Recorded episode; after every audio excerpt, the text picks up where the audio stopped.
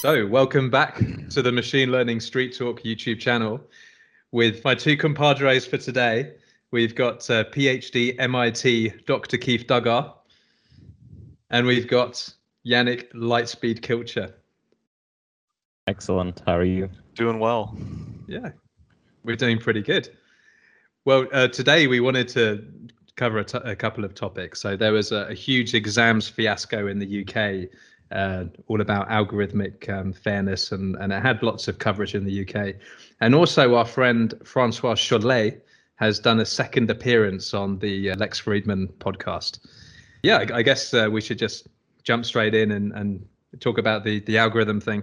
So, in the UK, we've had the corona pandemic this year, and it's been an absolute nightmare. And in of particular focus here is um, all of the students taking their GCSE and A level exams couldn't do them, of course, so they had to be predicted.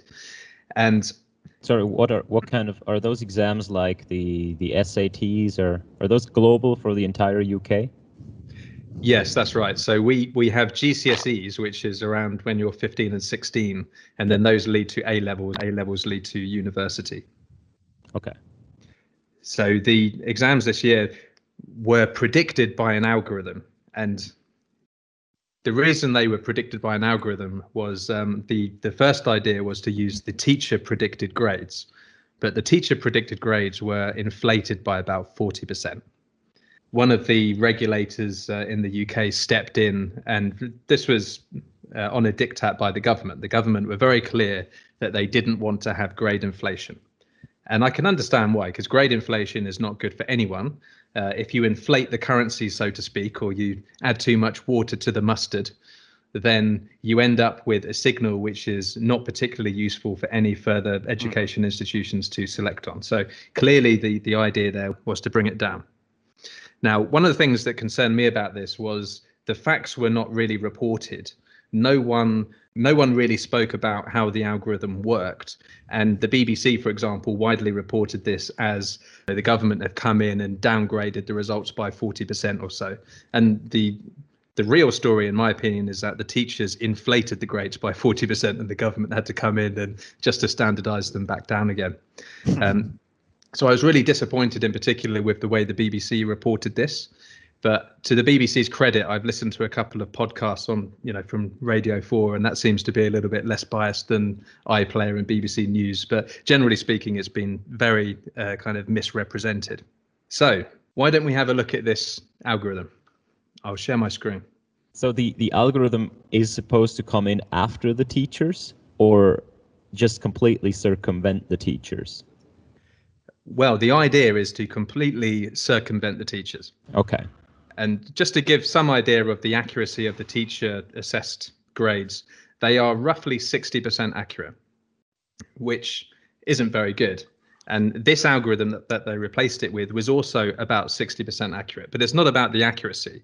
But uh, what, what does accurate mean in that context? Does it, like, it predicts a number, right? Every single student will have a fixed number of exams. And yeah. for every single exam, they will have a grade which is a number from one to 10. And okay. the accuracy is how the percentage to which that was exactly correct. Okay. Exactly correct. Okay. Yeah. So I don't think it was a distance me- measure or anything like that. So a little bit of history, if, if you can see this. So um, the Secretary of State for Education instructed the head of Ofqual to ensure, as far as possible, that the qualification standards are maintained and the distribution grades follow a similar profile to that of previous years. Fine. They were computed using an algorithm devised by Ofqual, and more than 4.6 million GCSEs, so about 97% of GCSEs and about 87% of the A level grades were computed. It wasn't used for vocational qualifications. Now, this is the algorithm. Now, it's reasonably straightforward but there are two versions of it. So if the cohort of students in that particular class was less than 15, then they would revert back to the center assessed grade, which is basically what the teacher said. Now, this part is probably the biggest source of um, unfairness, in my opinion, because private schools tend to have smaller classes, mm-hmm. which means they would get the inflated teacher grades. But for the larger cohorts, uh, greater than 15, you can see it's a convex combination between these two quantities. And it depends on this R here. And R basically means do we have reliable um, GCSE and, and previous predictions? If we do, then it's a function of C and the predicted um, grades for GCSEs last year and the predicted grades for GCSEs for the other classes before last year. So this C quantity here is the historical grade distribution of uh, grades at that particular school, averaged over the last three years. First of all, just from an ethical point of view, a lot of people think that it's completely crazy that you could predict someone's exam results using the school's performance last year because it implies a degree of environmental determinism and that is horrifying for people just to think about yeah, of course, people are often horrified by the idea that their performance is in any way dependent on something that isn't a magical sort of inner quantity that we can't like possibly define whatever that is like soul or or uh, individual capability or or something. But at the end of the day like scientifically we're sum of our parts right? And those parts are many things. Are genetic infor- information, our epigenetic information, the whole totality of information that's been accumulated in our neurons throughout throughout our life. And so of course environment plays a role, right? And of course at least it plays a role in a population sense. But the reason why people get so frustrated with those quantities being used for individuals is we have this concept that we have to treat everyone as an individual and, and allow for the possibility that in this variation within this environment, any particular individual may excel. They may underperform too, by the way. It's not it's not a, a single edged sword that cuts both ways. So that's where you get into these sort of quagmires of like my particular child, sure, they went to this school that historically uh, underperforms but they as an individual rose above that and it's a shame if somebody uh, doesn't have that chance so the just to be clear the grades were predicted basically for the entire class the same. So yeah because the formula says nothing about the individual student. It's basically just you are you go to this school oh, and oh, this school uh, in his in history did this good at math and then in this year. So these other quantities are all referring just to this particular grade and this particular school that's correct yeah i, yeah. I should um, finish explaining so th- this will capture just the grade distribution for a particular um, school and then the only signal that they do take in then for this particular cohort is the rank so the the school will say this is the rank of students and then they will take into account how those ranks were distributed last year. So they basically capture buckets, and then in rank order they would just drop the grades into those buckets. So if if you had a class of the uh, same size and you had three A stars last year, then you'd get three A stars this year. And then but, your best students would basically get the those grades. Exactly. Okay. So right. assuming that the distribution is roughly the same, this seems to work. But this bit's interesting. So if you do have historical predicted grades for GCSEs, both for this class and previous classes, then it takes away the difference. So this is assuming that the the teachers are predicting inaccurately but consistently inaccurately. So if they predicted that this particular class had even better GCSEs than they predicted for the previous years, then let's give them the benefit of the doubt. We'll take the difference and we'll we'll add that on to the the center grade distribution. I've and, and it's just something I've heard is that for some schools it was it was they basically got none of the top grades. Is that correct? I I'm just I so I come I'm not UK in. I'm also not closely affiliated and I just hear things through the ether. And I recall some people were complaining that it was mathematically impossible for them to get the highest possible grade. So even if they were the top student in their class, just because their school wasn't doing well previously, it was they just didn't get any allocations of of top grades. Is that I don't know. Have you heard anything of this or? Well, yes, it's implicit in in the algorithms. If your class um, didn't get any A stars last year, then there will be none this year, no matter how good you are. Yeah, so it's it is some somehow understandable that that would in, infuriate some people, and it's thinkable that you might want to do something like a Laplacian smoothing to basically say, okay, uh, we'll give each school at least one super duper grade or something like this, such that in the off case that someone rises above massively, this outliers that can be captured. Uh, it, I can see that it is annoying, right? That you go to this and just and you're doing so well, and then this algorithm comes and you're just out. Like go, right. there, there goes your chance. Yeah. But Especially if that did happen, sorry, kid.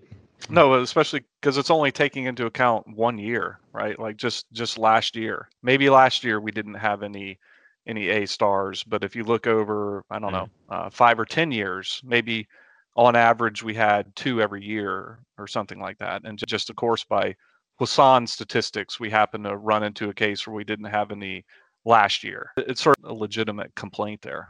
Well, it, it takes the average over the last three years. So oh, that, I missed that. That should, that should smooth that a, a little bit. Um, okay. It, it's a tough one because I want to get into the ethics of this a little bit because um, one of the reasons why people were so annoyed about this was fundamentally they um, resent this idea of environmental determinism and, and they think that we are a blank slate. And if anything, they think the university should positively discriminate and allow students in from poorer areas as a matter of course. Well, I think they're just out of touch with with modern science, and I think I think the blank slate idea, at least as far as I'm I'm aware, in scientific circles, is discredited. We're not a blank slate. If you look at any personality kind of traits or, or things like that, on average, they have at least a 50% correlation with your with your genetics, right? At least in the sort of current environments in which that data was collected, which is mostly, say, United States and Western kind of environments. Uh, obviously, that's a variable that changes with time. So in some parts of the world where, say, malnutrition is is very prevalent, that's going to increase the variation that environment plays in that, and so that balance can change. Or, for example, in some parts of the southern United States, there there are even parasites that can cause uh, mental problems if you get them as a young child. Like the, the stereotype of a, a slack jawed southerner actually is in part due to parasitic organisms that, that live down the south. So that's a, a thing that changes with time, but it's absolutely understood that in large parts of the Western world, genetics accounts for half or more, depending on the trait that you're looking at. And the funny part is, nobody has any qualms whatsoever with admitting this about, say, eye color right? Like, is it controversial that eye color is heritable? Is it controversial that hair color is heritable? No. Is it controversial that height, that skin color, et cetera? If you go to any kind of d- d- disease prevalence, your susceptibility to heart disease, all of these things, doctors ask you, do you have a family history of X, Y, Z? Why? Because scientifically we know it matters, and nobody has a problem with it if it's like a a base physical trait. Well, what is the brain? It's an organ, right? it's a bio it's a bio machine it's obviously all the other organs in our body going to inherit traits based on its its genetic code and therefore the things which your brain does uh, personality um, computation understanding intelligence whatever have to have some heritability. It's just it would be preposterous to believe that it that it doesn't frankly. Yeah on the so on the very on the other side, I think you can make an argument that systems like this are self-replicating in a way. So if you take it to the very extreme and say, okay, we have a pandemic now forever, and all we're going to do is simply use the same algorithm over and over again. the yeah. schools that didn't get any good students this year, they will never get yeah. any. And that's also not their you know his society is always changing and mm. these poor areas might be because traditionally you know the good schools will attract the good the rich people living around them. They'll pay more taxes and that'll again uplift the kind of quality of the school and so on. And this might have been in change in flux during this time. So yeah i'm i would I, and they probably have considered this like doing the way I said is you do some kind of Laplacian smoothing where you just say, okay, every school gets one, like countries do when they have differently sized states or, or member members, where they say, okay, by default everyone gets two representatives, and then on top is the population, something like this where you just Yeah. account for, for that initial change to happen. And maybe they've considered it. I don't know. It's so hard. So imagine someone comes to you and is okay there is no like it's ruled out that we're going to do these exams. It's just not possible. You can debate that whether it was possible or not during this pandemic but let's say someone comes to you and says it's not possible. But we need grades. What are you going to do? It's so hard. And some people i feel are you know co- voice their complaints but also ugh, ugh, i don't want to be in that situation. It's terrible. Yeah. You, you raise an, an interesting point because what's really important, I think, as a mitigating factor here is that they've only done it once. Because you can say, just as you did, that if they do this again and again, then similar to training a language model on data from the 1950s, you're, you're kind of um, freezing things in time and you're stopping uh, people from being able to evolve uh, socially and, and, and so on. From a from an ethical point of view, I, I worry that it undermines trust in, in algorithms because we don't really have much trust in algorithms at the moment. That the government use them to see where we should spend our money and whether people are falling into homelessness and who's cheating the benefit system and policing. And of course, algorithms are used on social media like Facebook and Netflix, and they work incredibly well. Uh, it's not just learning your recommendations from your behavior it's looking you know at patterns and it's looking at you in context to people like you and they work really well and i think it undermines trust in algorithms uh, i think uh, people already have a really bad conception of algorithms because of cambridge analytica and this was one of the first times where loads of students actually came out to protest an algorithm which seems crazy because th- there there was still grade inflation and everyone did pretty well. So is it why are students coming out and protesting when they didn't even have to take any exams and the grades still inflated over last year? Well, we have to unpack some things there because there, there's a couple points you raised. As far as the mistrust in algorithms, look, at the end of the day, the algorithms were just created by people. And so, to some extent, we should mistrust algorithms as much as we mistrust people. And, and clearly, people don't really trust people. And we've been having issues with fairness and grading and every other circumstance for a long time. You look at that number 15. What's so special about 15? 15 some kind of magic number? Like, gee, if if only we had 16 data points then it's reliable. It's so people make these i don't know if i can say poor decisions but arbitrary questionable decisions all the time. They're writing code uh, not in this particular case but say in other algorithmic situations they're writing code of such a complexity that only small portions of the human species really can write them correctly in the first place um, so we should have a healthy mistrust of, of algorithms. And I think that's why transparency like this, making the algorithms publicly, being able to discuss them, being able to have candid conversations about what kinds of correlations are we allowed to use and what kinds are we not allowed to use is probably like really the path that we have to start taking steps down to wrangle this. But hey, look, at Yeah. the end of the day, if people mistrust algorithms, just ask them, okay, so would you rather just have one person making the decision? Is that I don't think they're going to be happy with either that. So I don't. Well, that, that's one of the key things is that we're just swapping one problem for another problem, Right. and in many ways, an algorithm is better because it's completely transparent and at least I it's can- repeatable. Yeah, it's repeatable, and I can see some benefits about this. They clearly designed it carefully because they wanted to explicitly avoid racial bias, and uh, the, the teachers arguably are, are far more biased than the algorithm were. So now, that the only real bias is is the the environmentally determined bias. But it does raise issues about AI ethics in general because the government wants to be data driven, everyone wants to be more data driven, and ethics in general is, is quite an interesting thing, right? I'm, I'm involved in quite a lot of the AI ethics and data ethics discussions at, at my work, and clearly one of our one of our ru- uh, rules that you see all over the place is that you shouldn't be making consequential decisions about people's future because you need to respect the the, the dignity uh, of folks and quite often the rule goes something like this: if there's an anthropocentric objective, then you know you should try and uh, avoid it if at all possible, especially if it's consequential. But this is an example where you're between a rock and a hard place, and you quite simply need to do it. There's no other alternative. In fact, I think it's better than the alternative if, if you had to argue. Right. But it, it does bring the whole discussion of AI ethics into the fore because, as well as being transparent, I think your reasoning needs to be recorded because our ethical landscape changes all the time. If you're if you say I'm an ethical co- company, what that means is that you have a certain set of values and you're being consistent to those values. And pe- people's opinions change all the time. If if there was a, a statue of Barack Obama, they they might tear it down in 50 years time because he wasn't a vegan. So um, so much wouldn't be surprising. The, Maybe 20 years.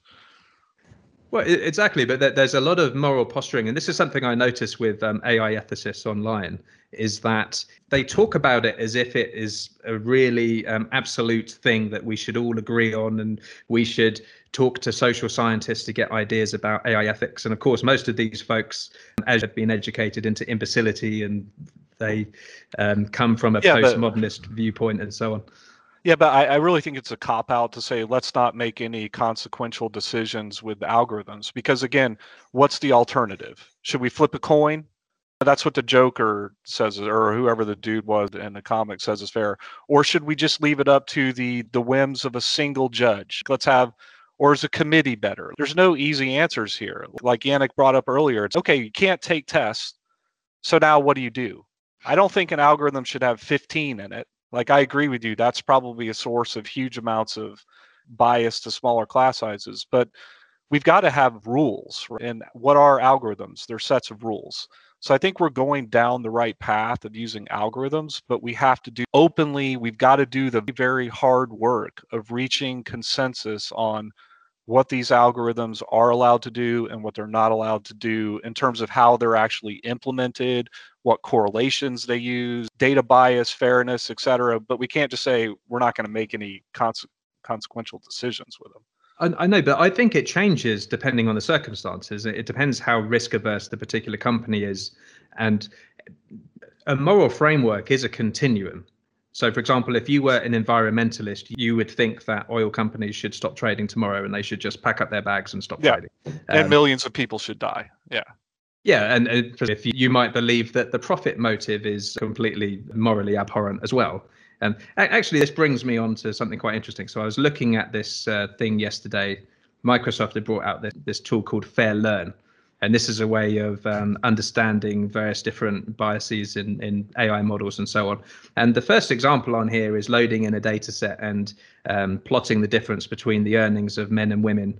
And clearly this is a politically charged thing right because if you were on the on the right you would argue that uh, women have a choice right? They if they decide to to start a family then they are economically disadvantaging themselves. And people on the left would have a completely different opinion and say that we should we should uh, counteract that disadvantage and and we should pay men and women equally. But it, it does rather lead to a discussion of the political slant in the way that we are discussing ai ethics and fairness. Yeah, I guess more and more you can frame almost any almost anything that where an algorithm touches society and you can ethically analyze pretty much anything. And and maybe if you go a bit further you can problematize pretty much anything. Though this grade thing it really hits close to to home. Like if you think back of you as a student regardless of whether you thought it was an accurate assessment of your abilities, you would have hated this thing. Especially if you're doing fairly well and you thought, ah, maybe if I give it my all, I can do something. Though probably not, right? Probably not. But you, you, but really, you want a chance. Yeah, exactly. I think that's that's what what bugs people. And here we can look at it in the terms of in the terms of kind of this so I think a, a prevalent question in these frameworks is always let's look at who is harmed by this and who is benefited by an algorithm like this. And to me, if I look at it like this, it's not entirely clear because who is actually who does it benefit? Small class sizes, okay, maybe because then the grade is inflated by the teachers if it's below 15. But uh, who is harmed? Let's so if you're harmed if yeah you are this really stellar outlier in a school that does not have stellar outliers right then okay but that's it is unfair but it is excessively rare. You're also harmed if you're in a small class and there happens to be this one other person that just is better because it's rank order. So you're not given the chance to achieve a good score in this test because this other person is just that much better and you're in the small class and therefore your rank order matters really much. But the small classes are already inflated. It's really oh, like the actual big harm seems to be if if you were just statistically outlierish good that year but your school isn't. For the rest of people probably it was okay-ish accurate. And i agree with with you tim. It, it's easy to get to loudly voice your opinion to something like this because you you could hardly find anyone who says yeah okay that that's a good thing. It's it's Right, Well, but it, if to those who voice opinion the question is just how would you do it better? Like i i said okay you could do this laplacian smoothing to account for these stellar outliers in each school which would harm people that are on the margins because then all the other schools that would actually be good will get one place less and there would be always the student that is at the cutoff that is now dropped because of this. You know what the other the other thing that really concerns me about the way in which excuse me a lot of the public looks at this is they're forgetting about very real correlations and the importance of correlations. It's like i've had so many discussions with ai ethicists where at the end of the day it seems to me bias is really correlations we we don't like. Like that's essentially what it comes down to. Like that example you just brought up from microsoft. Okay obviously if there's a pay gap based on gender maybe we need to have some discussions about you know, who should be bearing the burden of childbearing. Should it solely be women? Should it be society? Should it be employers et cetera? There's some legitimate conversation there. On the other hand what if they had shown that exact same website except instead of pay gap they put prevalence of breast cancer? Is anyone surprised by the fact that 95% of breast cancer cases would be women. Is that a correlation that we want to ignore? I don't think so because that's going to impact negatively the medical care of women if we just try to make our algorithms completely ignore gender for all purposes. And so we almost need to have a, a community driven, a crowdsourced database of correlations and purposes and whether or not that's okay to use it for that purpose that's the can of worms we're opening is yes you can use the gender factor for medical care but not for job selection. Can you can't you maybe you can depending on the jurisdiction you're in use it for deciding who wins custody in the case of a divorce. How about that? Now, there's a bunch of gray areas right?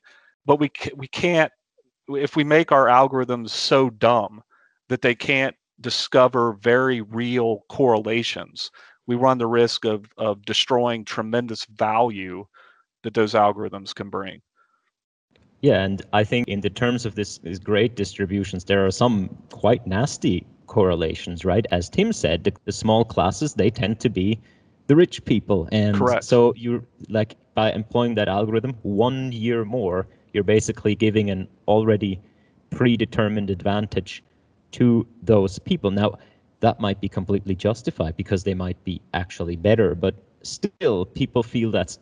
And then on the other hand, who who is who gets the lower grade distributions it's going to be the i don't know again about the uk but it would be the inner city maybe foreigner population immigrant population that is less educated would be assigned the lower grades and that just rubs people in the wrong way it, and it does so almost regardless of the fact that if you are really if you're if you put play tough love you'd have to say look very probably that is going to be the great distribution again this year, right? In this school.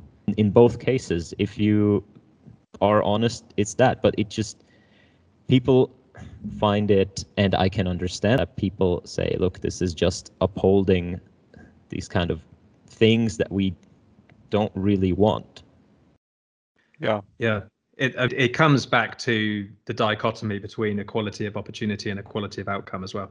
because some of these fairness things are are basically saying that we should we shouldn't take reality as it is because reality is wrong. We should move towards the kind of reality that that we want to live in, and that's why this is always quite a politically charged conversation. On this, for example, if you give a bunch of inflated grades to students, you are it's, it's like inflating the currency. It's worth less. And this year, it didn't seem to be the case. So there's been massive over uh, oversubscribed courses at universities, and some of the students have been deferred to next year.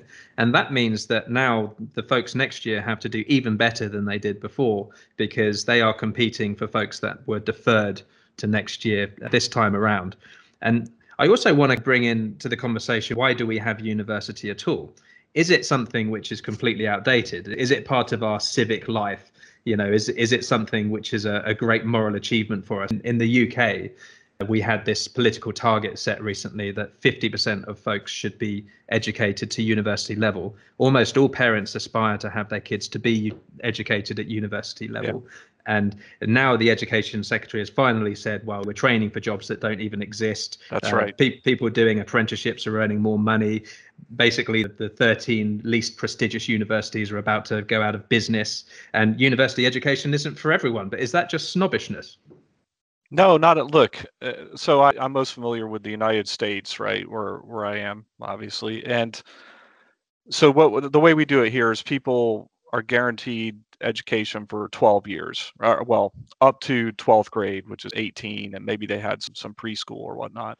And my kind of take on this is, if we can't, if here we're not teaching people enough to be successful in life after 12 years of education okay, we're doing something wrong. For example, and again, I don't live in Germany, but my understanding there, for example, is that at the age of 16, a lot of folks go into kind of vocational paths where they do uh, apprenticeships, essentially like old school apprenticeships, and learn successful trades, and that people take tests, and only a small percentage of people end up going to university at the state's expense, right? And I just think that I think what's happened is we've forgotten that life is not monolithic. There is no one way in which life lived. What life is this vast, complex network of, of niches everywhere, and people can fill so many different roles in life. And yet we've created this one size fits all education system that tries to funnel everyone down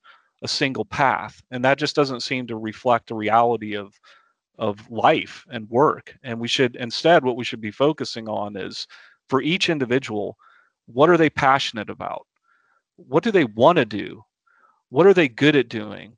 And what are the overlaps of those things? And, and what areas in life would you be really happy and, and very productive in and contributing to society? And what path, how can I help you get from where you are today to that point? and I think we'd have a, a huge variety. And it's not 50% of people going to study psychology, like here in the US. Yeah, I think in Germany it's all also been a bit inflated in the last few years, but you're essentially right in the in the kind of path that people can choose. In Switzerland, it's still a bit less than in Germany. People going to university, and as you say, people are mostly either taking up vocational training, manual or jobs like this at 16 or they go into specialized schools at 16 right. like real trade schools um, and there's nothing for, wrong for with that jobs. Like, no no this, you know, trades, I mean, trades awesomely, are fantastic yeah. but we have this yeah. we have this weird thing where it's somehow bad to be a cnc operator you know, it's, it's bad to be a farmer it's bad to be a, an electrician a plumber a painter why are these are noble pursuits yeah. you know i, I completely so, agree oh sorry yeah um, I, in fact so in Switzerland, I, I just know the system here, right? There is always a path to higher education, and that's what I like about it. Is that for the people who go into trades or go into these kind of very specialized schools, there's paths that lead back to higher education in case they want to add on, in case they want to do more academic things. So a lot of people come from very different paths to higher education. That's pretty cool. It's still, I think, 20 to 30% of people still end up at university at some point, but it's not, they come, they split up and they learn their trades and so on. And So that means a lot of people in university actually have business experience already, working experience. So it's pretty pretty cool. But in that case, it is it's good. It's nice to say everyone their thing and so on. But then what do we do in school? There is this grade. This is one number, right? And you're ranked, like literally in this algorithm, you're ranked by this number.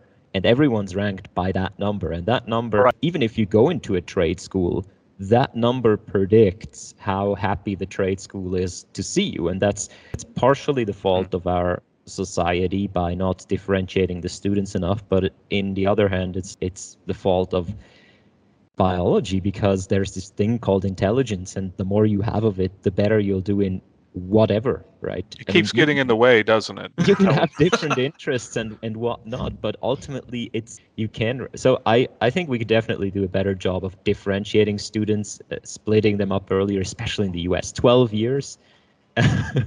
and uh, but also this is reflected in these tests because everyone takes the test and then everyone gets one number and that determines and the, the university is kind of put at the top as the kind of if you're this good or better, you can go to university, right? It's right. so, yeah, it, it does raise the question though, because it's never been easier to get to university. I think it's fair to say now, in the UK, if you want to go to university, you can. Uh, as an example, I I don't have any A levels at all. I was a complete idiot at school, and I started a software company in my 20s and i think when i was about 24 i just showed up at a local university and said look actually um, i'd quite like to go to university after all. Can i come in? And they said yeah you seem like a fairly intellectually mature kind of guy. We'll let you come in. You can skip the first year. I got a first class degree. And i'm a big believer that uh, if you work hard First of all, I don't think university is that big of a signal anymore. Google have just said that they are now going to provide a vocational course, so you can do a six-month certificate to work at Google. And I'm not sure that's a good thing because it's basically if you indoctrinate yourself taking our course, then you can come and work at Google. Microsoft do similar certificates, by the way, Microsoft certifications. But ironically, if you had one, they probably wouldn't employ you. But, but uh, university, though, it's more than it's more than than economic utilitarianism. I, I think there's an argument that you go there and you're you are exposed to ideas that are different to yours, although admittedly most of the ideas are quite leftist ideas these days. But it's uh, a lot of people think of it as their formative years. I would agree with that to a certain extent. But you could also make the argument that maybe if you just move to another city and just join some interest clubs and so on, uh, take Yannic's YouTube channel, for example, it's never been easier for someone to go online, learn about machine learning. You can see world class lectures on YouTube. You can start coding on GitHub. You can, if you're an industrious, hardworking person, you have a wealth of opportunity and you don't really need to go to university, do you? Well, see, uh, so about that, it's occurred to me that the big difference there is that in universities, you're or before COVID, you were forced to be together. That's how you ran into people that had other ideas. So it's like the the proverbial water cooler at work, right? Everybody has to go there to get some drink. Uh, well, back in the old days, now everybody probably has bottled water at their desk, but whatever.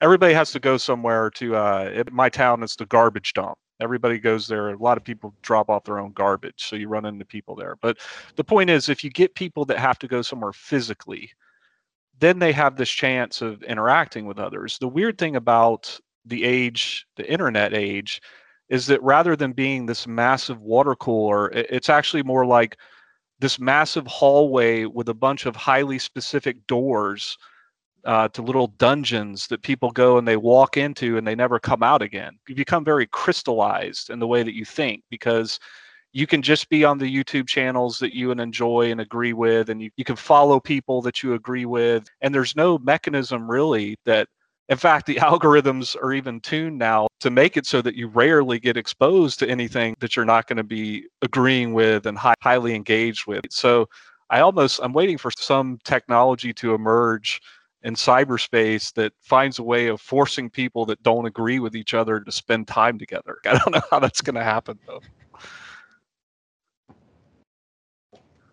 Cool. Well, yeah, it's it's a really interesting discussion. I, suppose my career is built on machine learning, and I, I see this as an existential threat. It's a little bit like the freedom of speech debate. Now you can't offend anyone And if you're saying anything of any importance to a large group of people, you're going to offend someone. And it's a similar argument here. It's the argument of the edge case. Well, you might discriminate against one person unfairly therefore you can't do this thing and statistics is all about the group it's not about the individual it's a, it's a utilitarian thing that works most of the time and i'm a little bit resistant to arguments of the edge case if that makes sense yeah it's it's the edge case on one case and on the other case it's really i think what people have a problem with is that it perpetuates the status quo right? Yeah.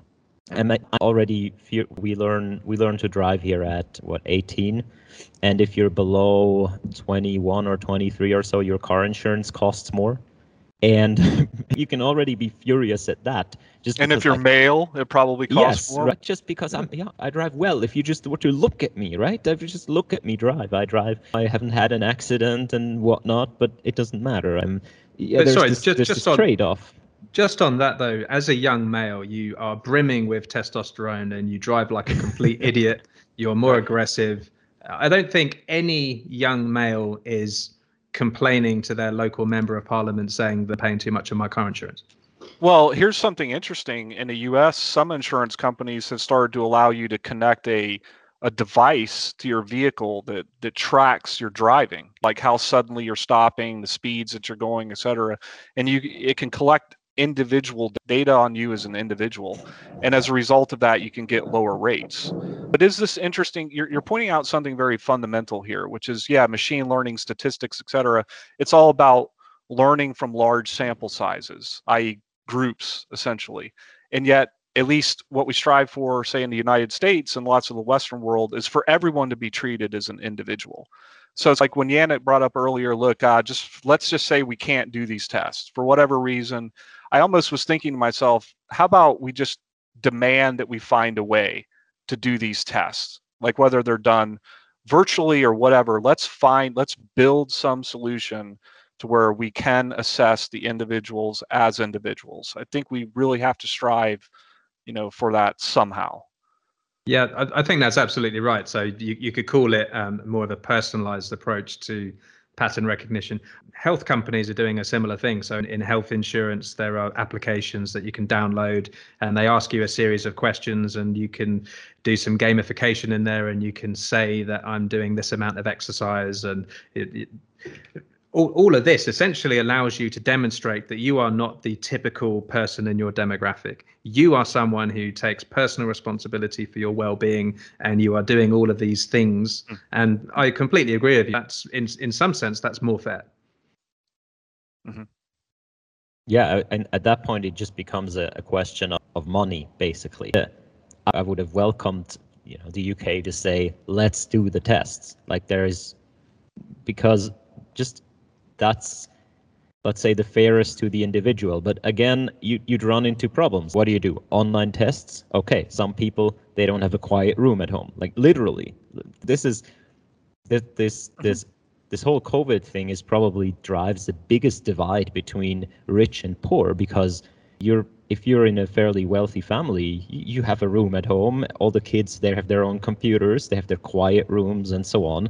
And in other families literally like the, the computer is in the living room and it's loud all the time. You know, the, someone watches TV in the background, nowhere to do homework or, or attend your classes. And it's going to be like, even if you say, let's find a way to do these tests, I, I think not only would it probably cost enormous amounts of money to do them anyway, it would cost even more to do it to do them in a way that doesn't discriminate further the the things that are already kind of in imbalance among the students. It's like it's almost unsolvable problem at that point. Well, so I want to challenge that a bit. So I agree there's costs, but I'm not and and I don't have any data to back this up. I think we're speculating at this point, but I'm not convinced that it's a cost that's that outweighs the value we would get as a society if we really started to tackle some of those opportunity issues. Uh, like, for example, there was just a court decision in California that now California universities can't use SATs and ACTs this year for admission because folks with physical challenges, physical disabilities, have been having a lot more difficulty getting access to those tests during uh, COVID, right? And I've long felt that one of the best things we could do in the United States to help our education system is make it to where parents, if they choose, just by they can choose to drop off their children at 7 a.m. in the morning and pick them up at 5 or 6 p.m. in the afternoon at school. And for that whole time, they're you know, they get breakfast, they're taken watched over in the morning. After school, they have activities they can do. I had after school care at my at my little school when I was a child that my mother didn't have to pay for. And it really enabled her as a single mom to be able to work and not have to worry about me until till five o'clock. And I think that would maybe cost us 50% more of what we're spending in, in education right now. And yet I think the payback would be multiple times that. So I think some of these issues we should really do the hard work of looking into it and investigating it and maybe doing some proofs of concept. Like what if we make testing areas available that not only serve as testing areas but serve as study areas for kids as well. And yeah it provides computers for, for kids that don't have computers and there's tutors nearby. Maybe if we build that type of infrastructure we'll get far more value out of it than just solely the being able to conduct tests for individuals fairly. Yeah that makes sense. Yeah i completely agree with that. I think that's very fair. Well I, we've been talking about this for nearly an hour. We should move on to Francois Chollet, which is the second part of the Street Talk conversation today. Uh, I, I, took some notes on Chollet's interview with with Lex, and uh, it was a great interview. And Yannic and I have probably put out about eight eight eight hours worth of content on Chollet in the last few months. It's absolutely insane, and we. So you're fanboys. You're, you're we fanboys. Are. We okay. are fanboys. We are, but but it seems like not much of the community is. Uh, so you're forward thinking fanboys, or or fanboys of a forward thinker. You're ahead I, of your I, time. I just know that my videos get they, they get significantly less views it, it, uh, on this on that particular paper, but uh, who knows why? Maybe the thumbnails were also not that great or so. Well, because intelligence is very offensive. We've been discussing that for the past hour. It just gets in the way of everything. It's it's not it's good. So I think it's that's what's driving folks away. Indeed. Uh, I must admit, it was quite a difficult paper to read, just in terms of length. It was a huge paper. I, it took me a couple of weekends to read it. Um, I got the distinct impression that Lex didn't read it, actually, which irritated me a tiny bit because he asked at one point, What is a prior and what is experience? And I'm, I'm fairly sure Lex has got a PhD in machine learning from MIT. I'd expect him to know what that was. But just in summary. Hey, in fairness, okay, in fairness, I often ask dumb questions because I really want to to get the other person's input on that. And sometimes maybe I knew 90% of what they said, but that 10% can be a little gem that I learned. So maybe let's give him the benefit. Yeah, we'll give him the benefit of the doubt. He was probably teasing it out. But uh, Chollet's main ideas around intelligence is that it's a process and uh, the output is a skill. So uh, if you can think of a railroad builder would be a form of intelligence and the railroad itself would be a skill. And his fundamental idea is that it's all about an information conversion ratio. So going from uh, information about something to a skill program and the information in a kind of area or a space of potential tasks is intelligence to a certain extent. So put more formally, it's the the efficiency at which you can transform information into skill programs. And when you look at the formalism in his paper, he formalizes intelligence within a space of possible things you can do as a function of generalization difficulty normalized by priors times experience.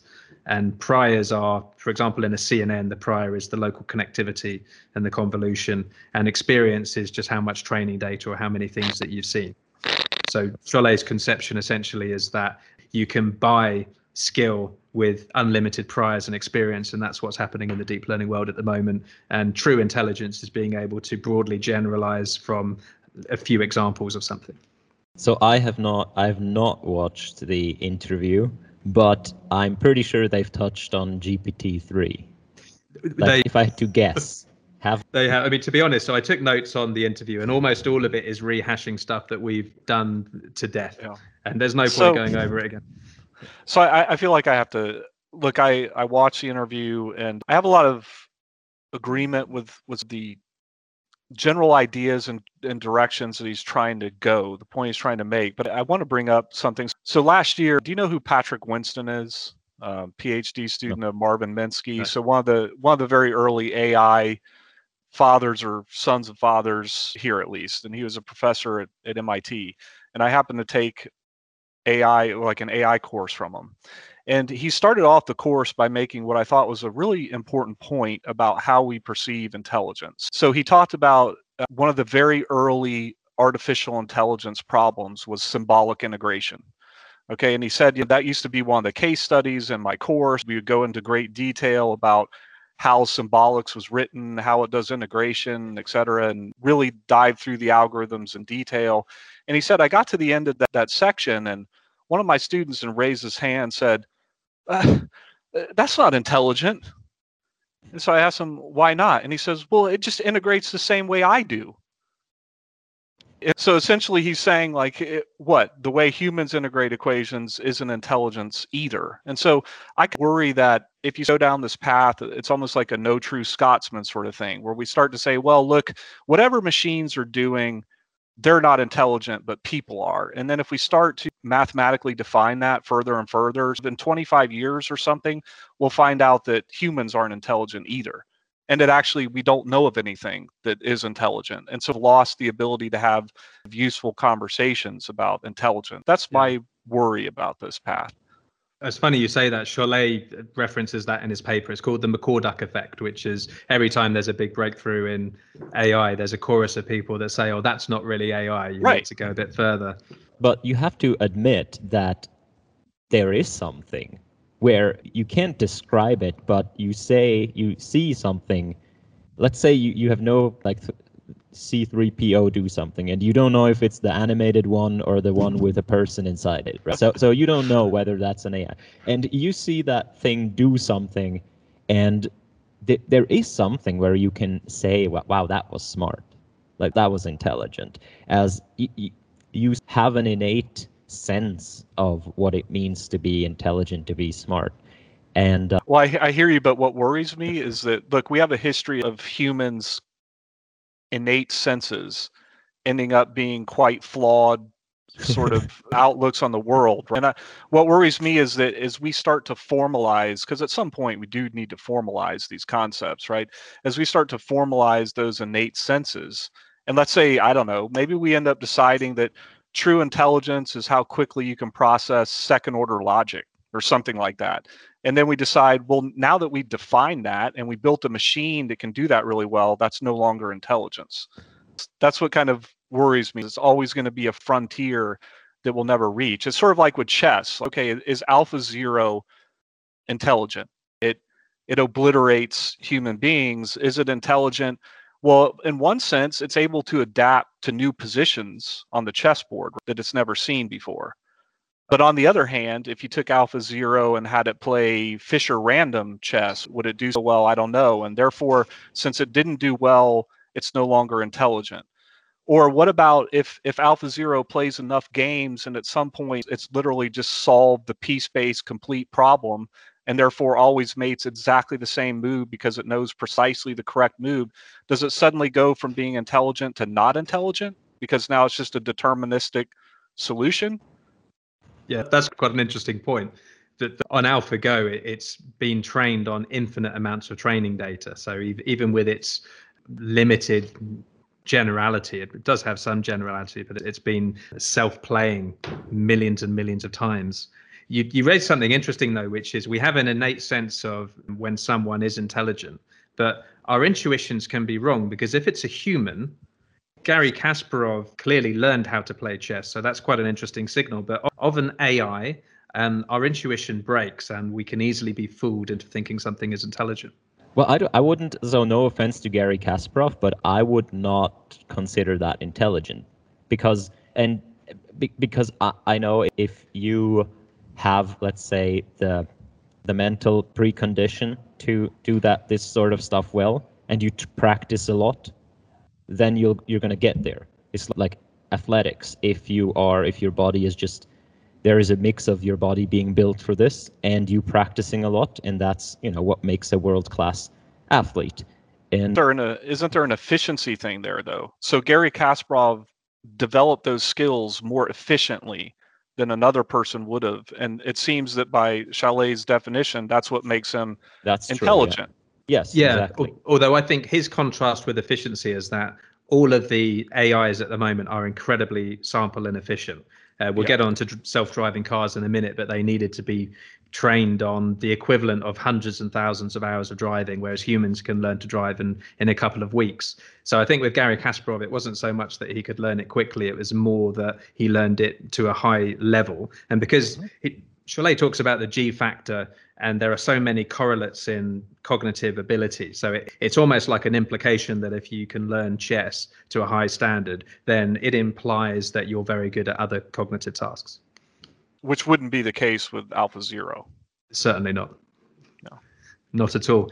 But uh, just to rewind a tiny bit, so some of the topics that Chollet spoke about was GPT-3.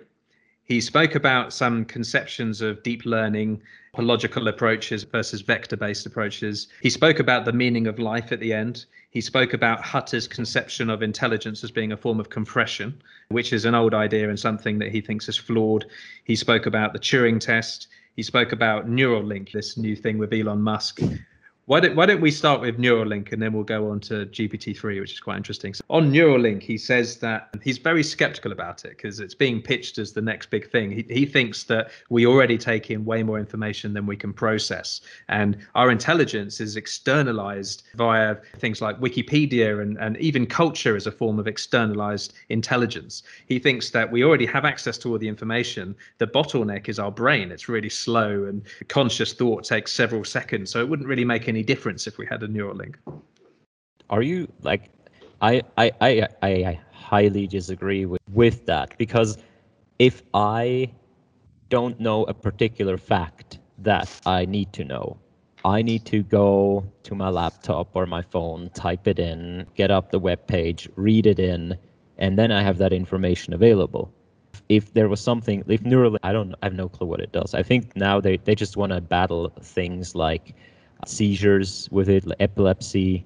You, you just counter those signals in the, in the brain Blindness. Um, blind you know, thing, things like damages. But if the end goal, I think that they have, and that's what Elon Musk says in multiple interviews, is that you know your bandwidth right now it's two thumbs, and and with that I agree. It's yes, our brain might be slower than a computer in terms of number crunching or signal sending and whatnot, but in terms of getting information from the outside into the brain, it's there can be a lot of speed up. Well, that's interesting. So you're making the point that for high velocity query type information, so if I want to know what the weather is in Australia, I don't even need to get out of my bed. I can just find out, I can know immediately. I've already got a Google Home in my bedroom, so I guess I could just ask the Google Home. But Chollet's point is that with reading at the moment, if you increase the reading speed, let's say to 500 words a minute, you understand less of it. So the bottleneck seems to be the brain processing speed. All Yeah, I can say is part?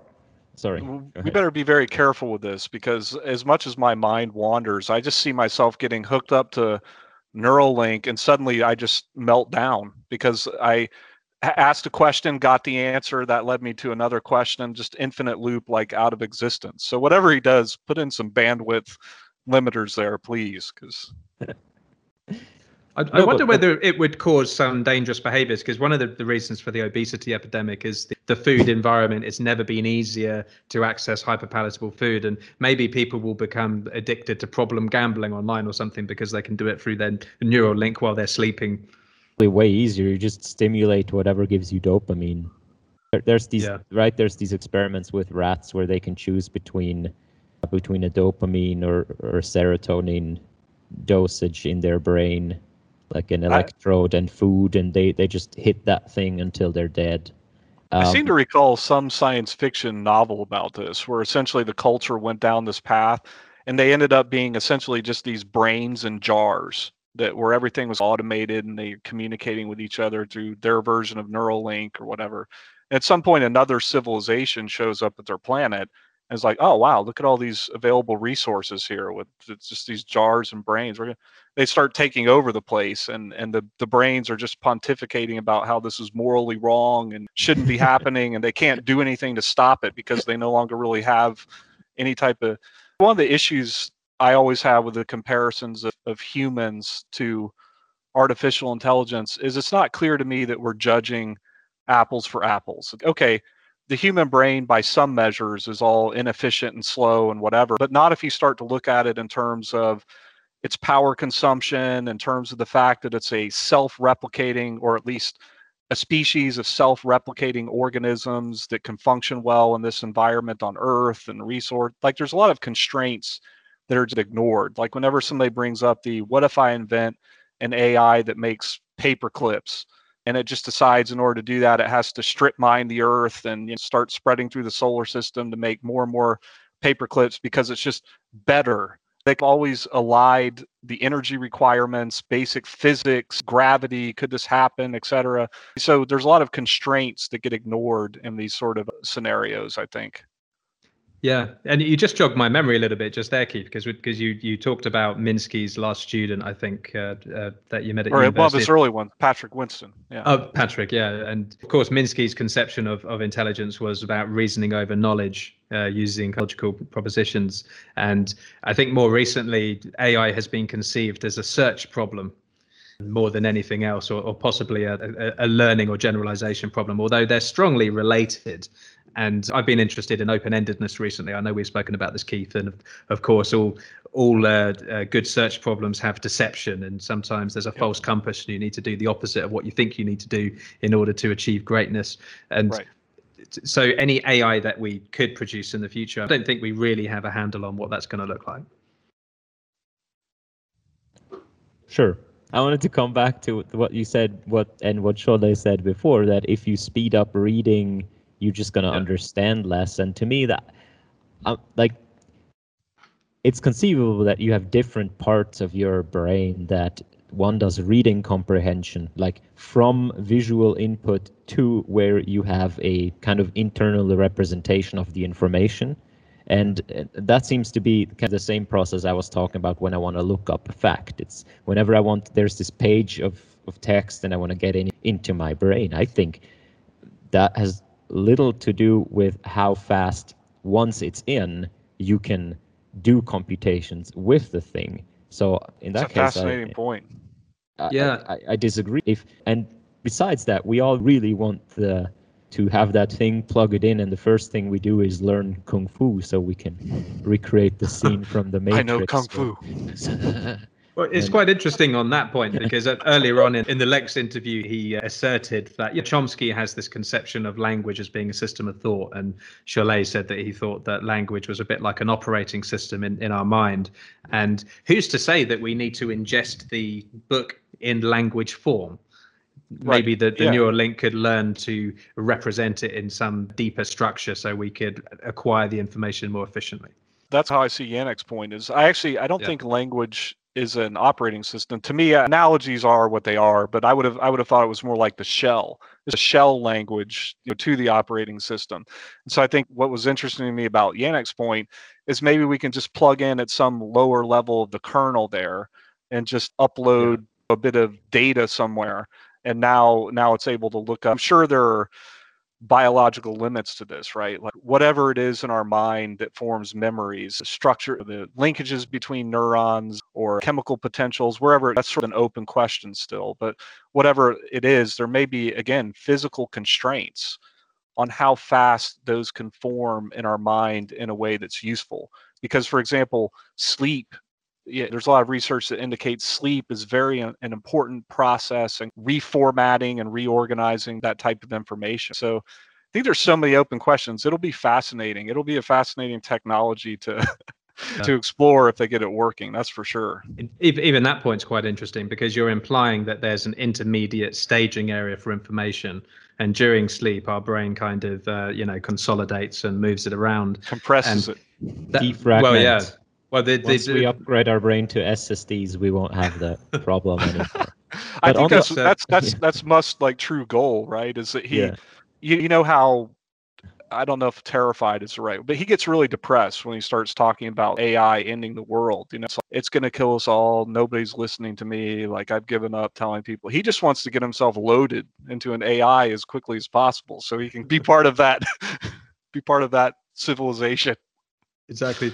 It, it it, it's quite interesting as well because at the beginning um, he spoke about Jeff Hawkins uh, inspired him because he wrote this book and uh, in about 2004 and it had this vision of the mind as a multi-scale hierarchy of temporal prediction models and so that there's conceptions of intelligence as being a form of prediction as well as you know Hutter's conception of intelligence as being a form of compression. So yeah. to, to, to add more on on lots Hutter, of conceptions. well, it, it, that's exactly it. You can you can think yeah. about it in so many different ways. But but Chollet argued on the compression point that you know, cognition is about hedging for the for future uncertainty.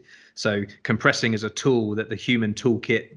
A, a, a tool in the human toolkit used in many ways, but cognition is about being able to operate in future situations which contain uncertainty and novelty well, yeah, well, there's a there is a relationship probably there because if you think about, let's say some forms of compression algorithms, like uh, let's say the one used by JPEG, right, where it creates FFTs or Fourier bases or whatever. You know what it's looking for there to get the compression is basis functions. If I what is it that JPEG uses? DCT or something, maybe discrete cosine. I don't remember the details, but the point is you choose some basis functions for lossy compression you're fitting a set of weights for these different basis functions. And so in doing that, in a sense, they do become possibly more generalizable, right? Because you're smoothing, you're smoothing a little bit and you're starting to ignore some of the higher frequency information that really trips up like uh, image recognition algorithms, for example, with the adversarial adversarially generated images and, and whatnot. So I think because a lot of compression algorithms rely on using things like basis functions, you start to achieve some type of generalizable capability there. But I, I, while compression may be helpful for intelligence, disagree with the conception of intelligence as compression. I, I tend to agree much more with temporal hierarchies or something like first order logic in some weird generalized way that covers more than just symbolic reasoning. Yeah.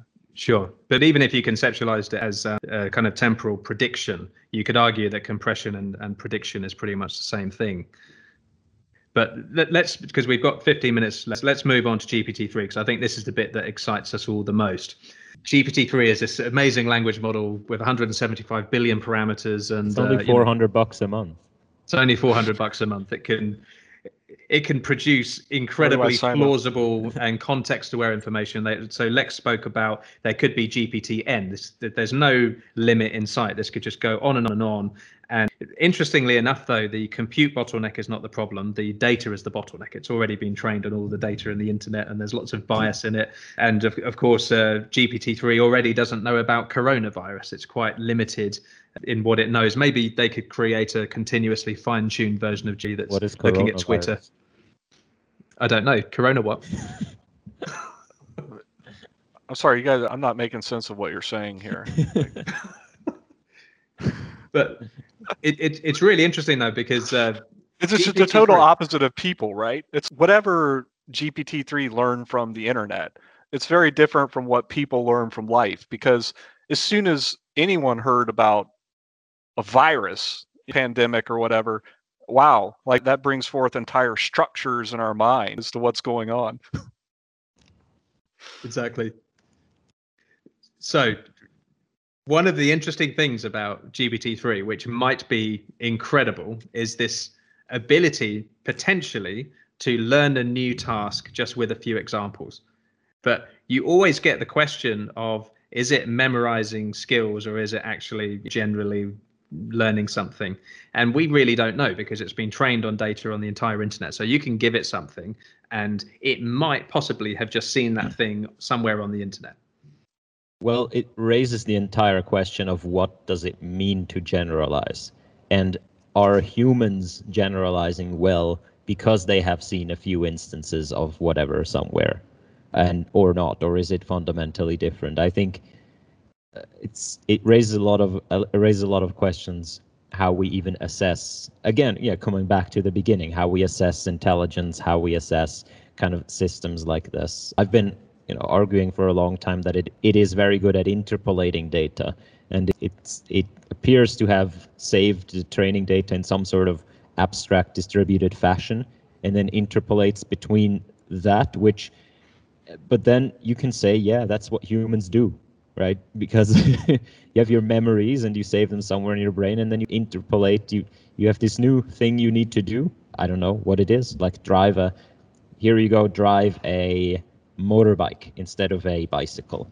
You can transfer that skill. You've done it a couple of times and well i feel like a lot of human intelligence evolved around extrapolating like even just in the sort of mm. Think about the physical world right it's if i'm trying to go throw spears at at uh, some type of animal for hunting or whatever i i can't uh, interpolating the motion within the range in which i can move it's not really very useful. What's useful for me is in my mind being able to extrapolate and project this trajectory out to some point away from me. And, and you can think about a lot of the things necessary for survival.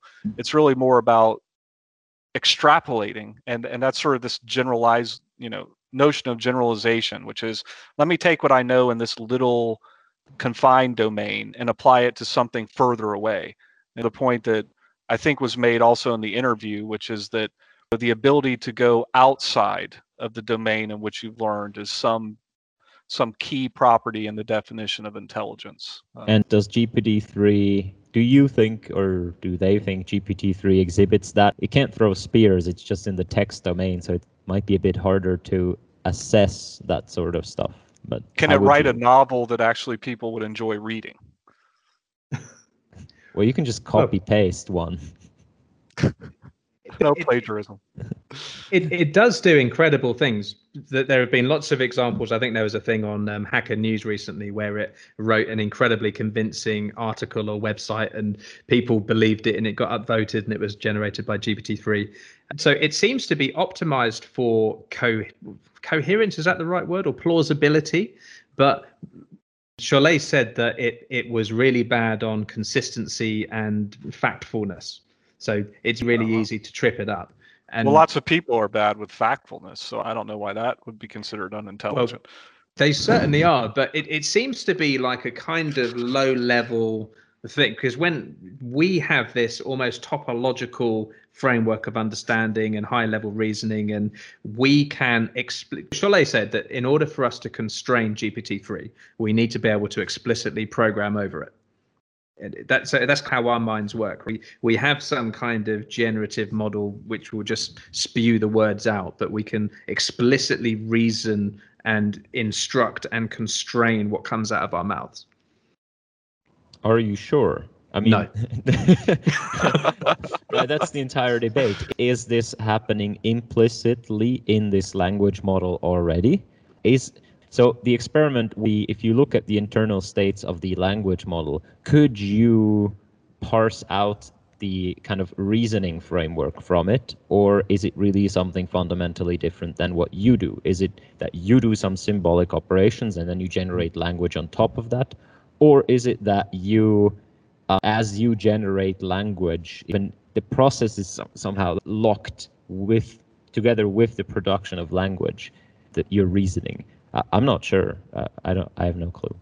It, it's it's a really good question. Uh, do you do you think that language is a layer on the top of the operating system? So do you think that there's some process beneath it which generates the language?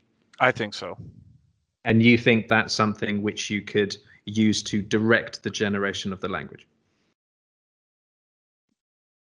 within the context of GPT-3, I don't know. Within within the context of a human mind, yes. It's, it's certainly an interesting philosophical question, just whether or not neural networks could reason. Yeah, but then you'd have to define what reason means, and then we're back at the beginning because we we have some again we have some intuition that it should involve some sort of logic manipulation of symbols, but also it should be not super constrained. Like when people reason, they don't reason by exact principles of logic. There's some intuition behind it. There's some notion of searching, of predicting the future. Yeah, I don't think anyone has yet has yet exactly put the finger on what it means to reason, and therefore we probably can't say yes or no to that. Okay. Mm. Well, on the bottleneck issue, then, Chollet raised an interesting point. He said I, he worked at Google and he was working on some image classifier. And the first version of it, they took images off random web pages, and it was so noisy on the labels. I think they actually just did a word cloud or something, so they they were just guessing about which words could be used as labels for the images, and they trained on all of the images on the internet. And the punchline was that having a much smaller uh, data set with, with less noise is better. It converges quicker, it's got better accuracy. And is it a similar thing with uh, GPT-3? Have we now run out of the amount of data that we can use, and, and are we barking up the wrong tree by just using all of the in- information on the internet? Well, they are already doing a bit of this, right? Because they're already sampling at different frequency from their different repositories of data. So they have, I think, the Google Books and Wikipedia datasets. They massively oversample those because they figure that there's probably more information dense and also more linguistically correct information in there and then whatever they get from the rest of the internet they they just undersample with respect to that uh, yeah I, I, sorry Oh, sorry, I didn't mean to interrupt you, Nick. I, I just want to say, and, and I know Tim, we've talked about this quite a bit, but look, I personally, I believe that in a sense, neural networks are a dead end right now. Like, really, what we need to do is think a lot more about topological intelligence, about, uh, say, image recognition algorithms that have built in affine invariance, which humans seem to be able to do and understand quite well. I know a hot dog if it's a hot dog right in front of my face or a hundred you know feet away i can tell it's a i can tell it's a hot dog and i can ignore the blades of grass and everything else so i think this is just a symptom of kind of a very uh, very early and limited approach to machine learning i.e neural networks and that that at some point once we start investing a lot more time in higher order systems new forms of nonlinearity uh, logical systems we'll we'll find out that there's plenty of data it wasn't data really that was the problem. It was encoding that was the problem, really. Well, that, that is, I agree completely with this. In terms, though, of neural networks being at a dead end, I maybe from the architectural sense, but it seems that we still have kind of one or two orders of magnitude to go with just scaling them. And it sounds boring and it sounds dumb and it, it's like against the I've, I've seen like a tweet the other day oh openai has these many amazing researchers and the best they can come up with is to build bigger neural networks but there is something to this where yes transformers are essentially the most boring thing right? It's basically a fully connected network on steroids with the where the connections are also dynamic. It, it's everything with everything and we just pack layers and we just put in data.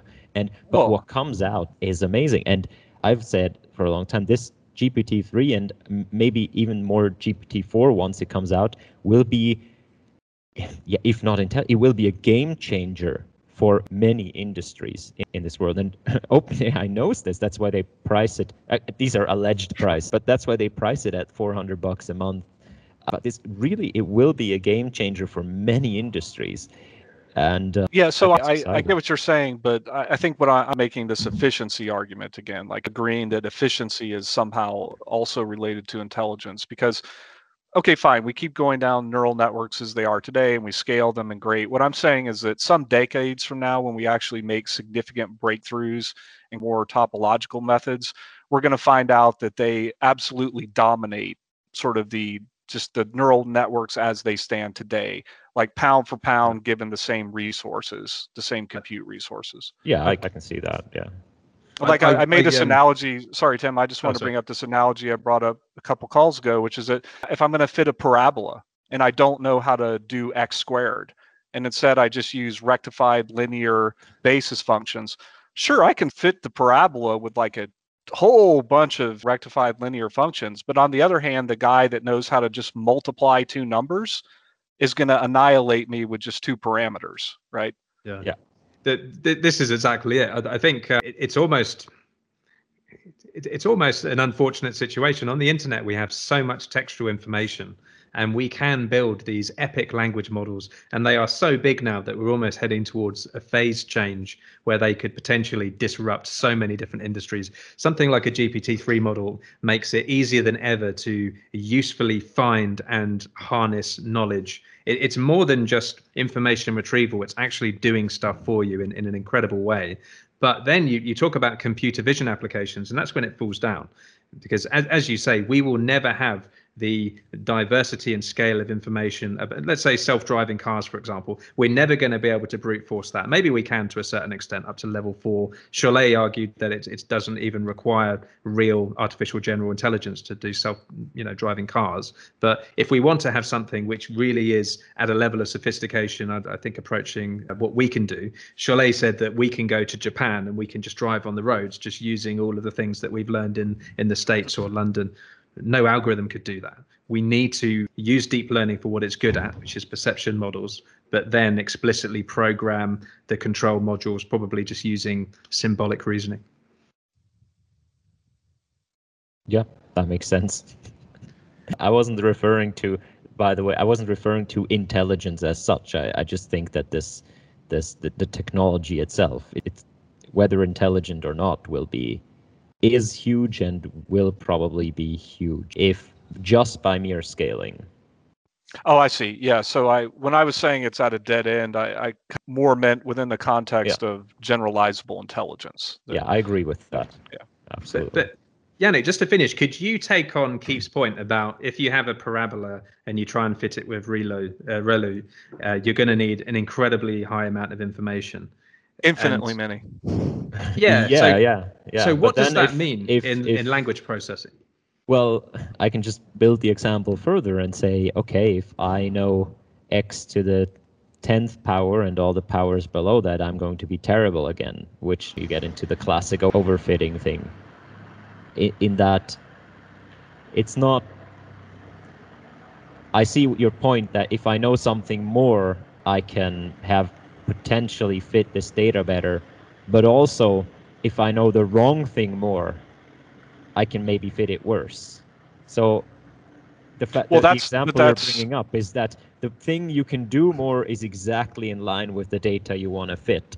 And I'm I totally agree with you that in in the future we might and we probably will find architectural developments, uh, maybe training developments, whatnot, ways to pre-process the data that are just so much better because we have some new ability. But this needs to be carefully researched. We can't just increase number of abilities and, and hope for that. It's almost like finding some sort of because if I tell you here I have this parabola, here are all the mathematical operations that you could possibly do. Yeah, that's so I, I think in a way, you're, if I as a human being figure out that I needed x squared and x cubed, at some point I'm going to figure out as well that I just need x to the n, or actually x to the y, where y is maybe some real number that I'm fitting, and and I'm going to be intelligent about how I assign priors to that variable, whatever Jeffrey's prior, some some type of parsimonious sort of system. So the point I'm making here is that whatever humans are doing, we're great, or well, not I can't say great. We're better than neural networks at parsimony and yeah. at finding parsimonious solutions. And I think the and I think the community, the machine learning community, has not devoted nearly as much effort as we need to into developing parsimonious algorithms.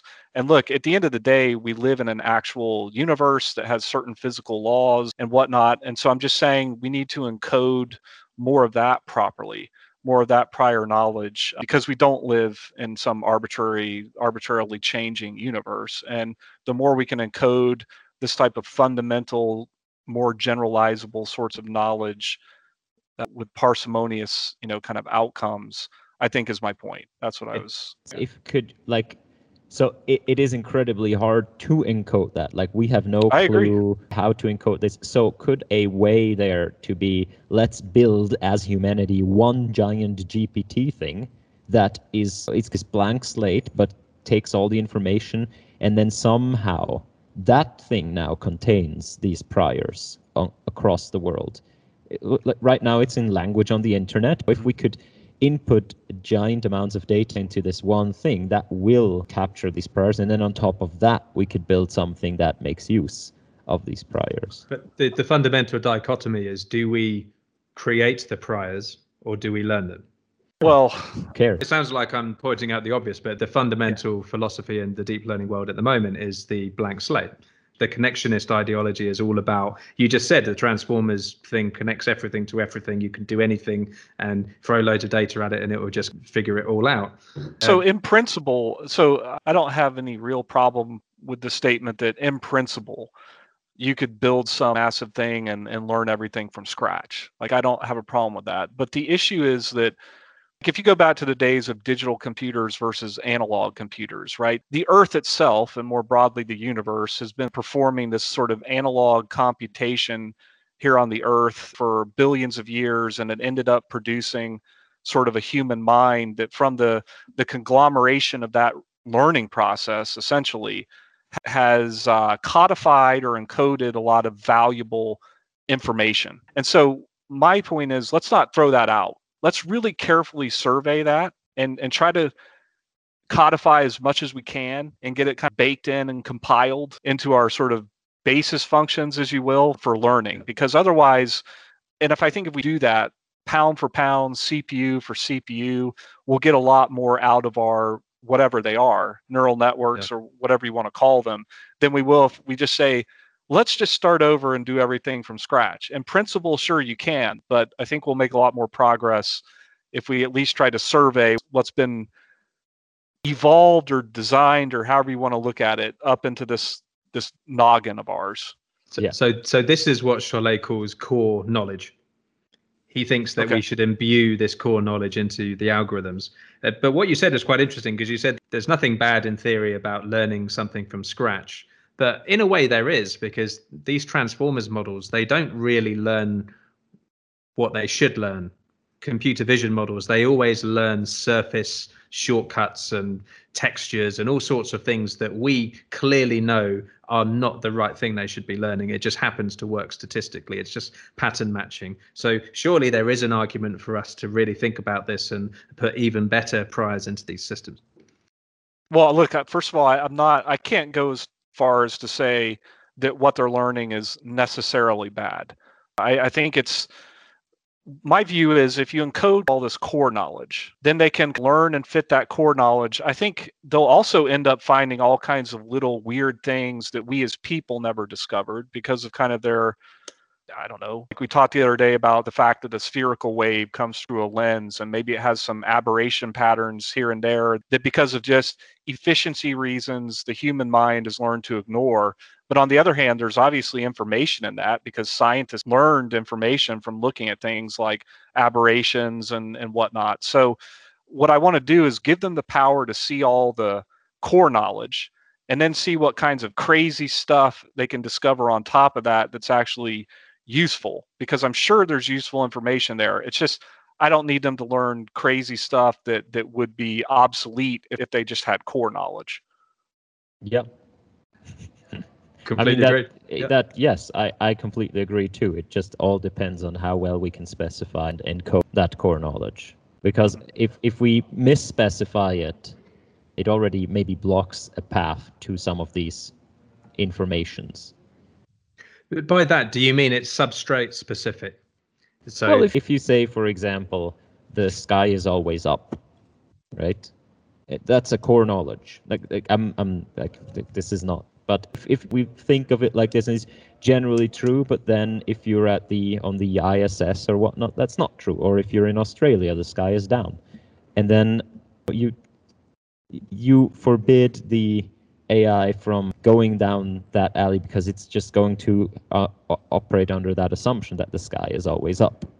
So I agree with you. You have to be careful about it. I would probably code it more as in some direction there is a sky or the sky is in some direction and just give it the knowledge of directionality of sort of a 3D vector that points somewhere and that there's a, a spherical hull or whatever in, in some direction there. So we do have to be careful. You don't want core knowledge. You want core knowledge to be general. I hate exactly. to say that word general, but yes, don't make core knowledge so specific that it becomes a, a constraint. It's more about coding in structure, if Yes. you will, like Yeah. like group structure or, or other kinds of structure. Mm. Yeah. But but the, the point I was making though is if to take one of Chollet's examples, objectness. It's still the way you code it depends on the substrate of the information. So if you have um, a computer vision application which there's a camera, it's at some point it corresponds to pixels. That it might be a NumPy array or something that that has three color channels, and the way that you implement that prior is in the substrate of how the information comes to you, and and all, that seems to bias it straight away.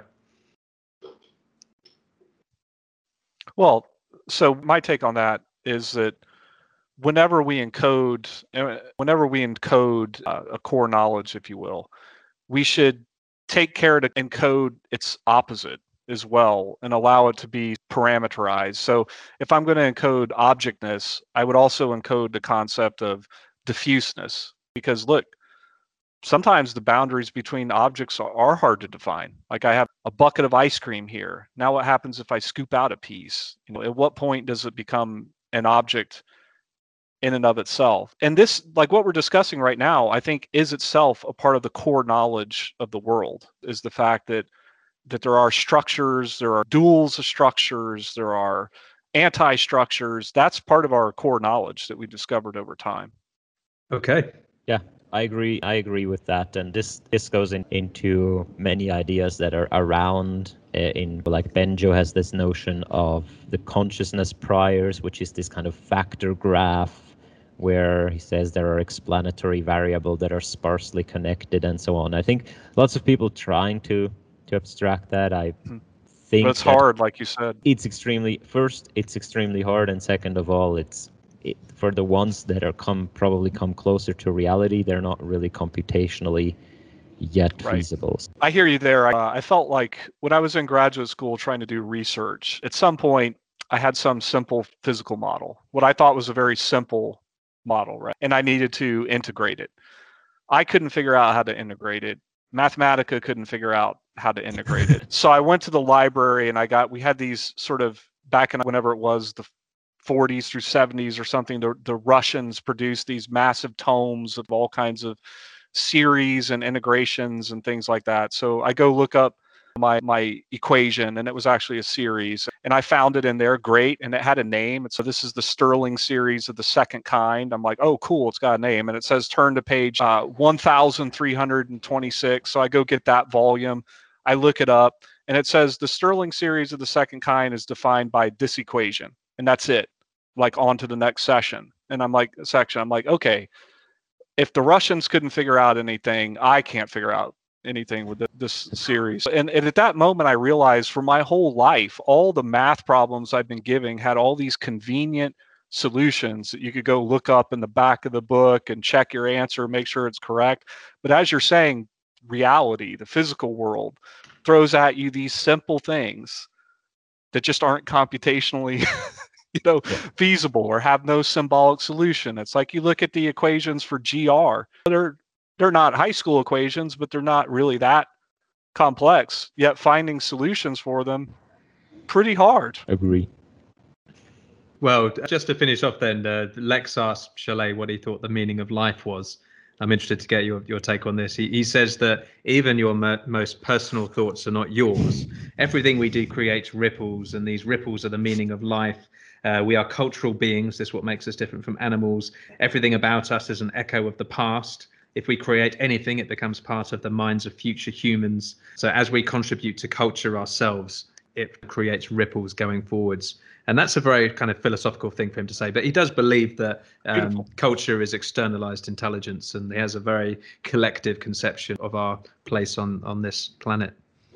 look not to wax too too poetic but i agree with that sentiment i mean to me and this kind of gets back to our first discussion to me the meaning of life is love in the sense that i genuinely care about what's happening to other people and that we as a species progress like in a positive way and I, I want us to be around somewhere in the universe for as long as possible that's my opt you know what i'm trying to optimize there I get it. Eventually, protons are going to decay and nothing will be left. But if we look back and say, if we integrated the number of human beings over the course of time, I want that number to be as large as possible, if you will.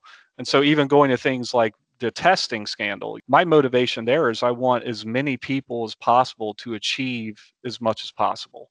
And so, how do we get there? That's my question. Yeah, I got nothing to add. yeah, it's a big it's a big question and it's a nice answer, and I agree with it. Interesting. And of course, the uh, if if you look at what makes up your bodies, it, it existed before you were both born, and will continue to exist after we die. Yeah, and lots of it came from the apparently the collision of neutron stars. Now that's the prevailing theory for a lot of heavy metal generation. So exactly, we are made of stars. Well, uh, gentlemen, Stardust. this has been an incredible conversation. Thank you so much, and we will be back next week talking uh, about a, a, computer vision paper. We, we've spoken a lot about contrastive um, unsupervised vision algorithms, but we're going to do it again next Friday. So tune in for that and uh, see you, folks. Thank you. Cheers.